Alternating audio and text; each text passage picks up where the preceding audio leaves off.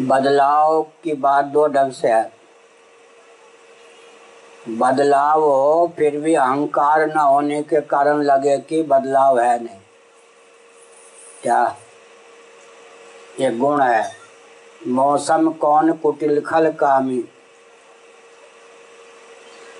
सूरदास क्या कुटिल खल कामी थे?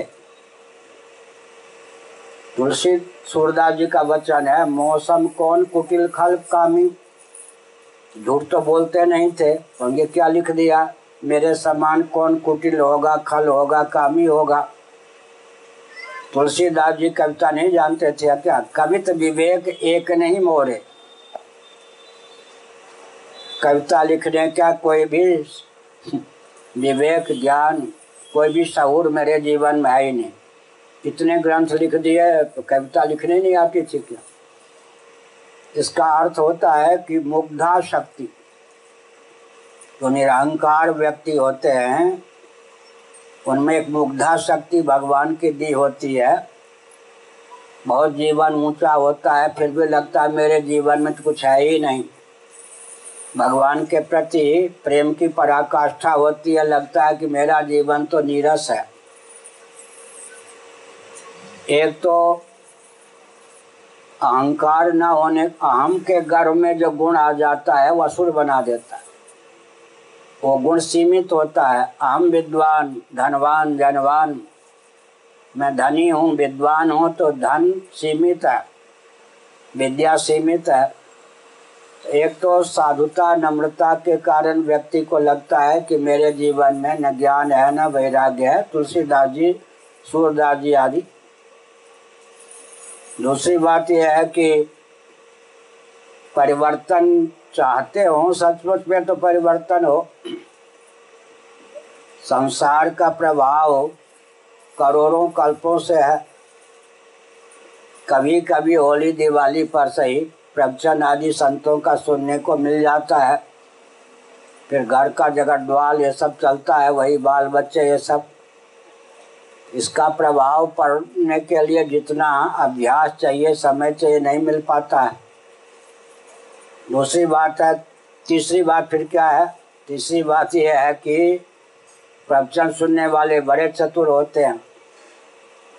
इन प्रवचन सुनने वाले चतुरों से बचावे भगवान। घर के बच्चे, युवक को आने नहीं देते।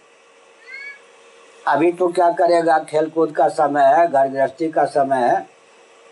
जब साठ साल के हो जाए, तब जाना, हो जाना तब। उनकी महत्व बुद्धि नहीं है ना?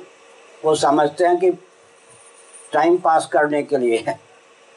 दूसरी बात है, चलते समय वो पलड़ा झाड़ देते हैं। जो सुना पकड़ के नहीं जाते, वहीं लग ना जाए। क्या? लग ना जाए। सुनने वाले इतने चतुर होते हैं तो उनको लगता कैसे है? दिल्ली में रामकृष्ण डालमिया एक थे। जयदयाल डालमिया के बड़े भाई। उनके यहाँ सुधाकर शास्त्री जी को ही बहुत अच्छे विद्वान संत थे, लेकिन किसी कारण बस अनुष्ठान करके जीवन यापन कर रहे थे। पहले अयोध्या में कहीं के महंत थे। उनसे डालमिया की एक पत्नी थी, सरस्वती देवी। लखनऊ की थी, शास्त्री पास थी उसने एक दिन प्रश्न कर दिया, पंडित जी, आपको सौ रुपया महीना देती हूँ मैं। उन दिनों, बहुत दिनों पहले, साठ साल पहले। सौ रुपया महीना देती हूँ। आप जो अनुष्ठान करते हैं, वो तो संकल्प के द्वारा मैं ले लेती हूँ। आपको क्या मिलता है? मेरे लिए जो आप अनुष्ठान करते हैं, यजमान के लिए जब कोई पंडित अनुष्ठान करता है, यजमान दक्षिणा के बदले अनुष्ठान का फल ले लेता है तो वो तो सुधाकर शास्त्री जी वाल्मीकि रामायण के बहुत मर्मज्ञ थे। उन्होंने बहुत अच्छा उत्तर दिया और हमको आके बताया उन्होंने। उन्होंने उत्तर दिया कि माता जी एक मिट्टी के घड़े में रोज गाय का घी पूरा भरो फिर उसका उपयोग कर लो, फिर दूसरे दिन भरो, फिर उपयोग कर लो। घी का, की चिकनाई तो उसमें घरे को प्राप्त हो ही जाती, उतना हमको प्राप्त होता। क्या? उतना हमको भी प्राप्त हो जाता है बट्टे खाते में। पल्ला, झार जो प्रवचन सुनते हैं, सत्संग करते हैं कि लग ना जाइए लग जाए तो मैं ऐसा ना हूँ कि घर गृहस्थी के मतलब के न रहूँ। उनके जीवन उतना सा अंश रहता है, बाकी नहीं होता। समझ गए? और उसका उदाहरण है, एक रउआ जी थे आश्रम में। छत्री कुल के बिहार के अब शरीर नहीं है। आश्रम में ही शरीर छोड़ा, बहुत अच्छे। पच्चीस साल उन्होंने चौबासे में हमारे पूज गुरुदेव का सत्संग किया था। और जब हम शंकराचार्य हुए, तब से मठ में रहने लगे, अच्छे थे। बुढ़ापे में उनकी सेवा के लिए उनका एक पोता आ गया, सुरेश नामन। सुरेश वो घर जा रहा था, तब तक रउआ जी कम सुनने लगे थे। उस, उसने कहा, होगा, घर मुझे जाना है। और कह के वो अपना चित, अलग हो गया। रउआ जी लाठी टेकते हुए मेरे पास ऊपर आए वृंदावन में। हाँ पुरी में वृंदावन बसा रहता है। पुरी में आए बहुत रो रहे नाथ के समान। वो सुरेश जो है, मैंने सुना है, वो कह रहा था, आपके साथ जा रहा, आप मत ले जाइए उसे। मैंने कहा, मुझे तो नहीं मालूम। मैंने कहा, पता लगा।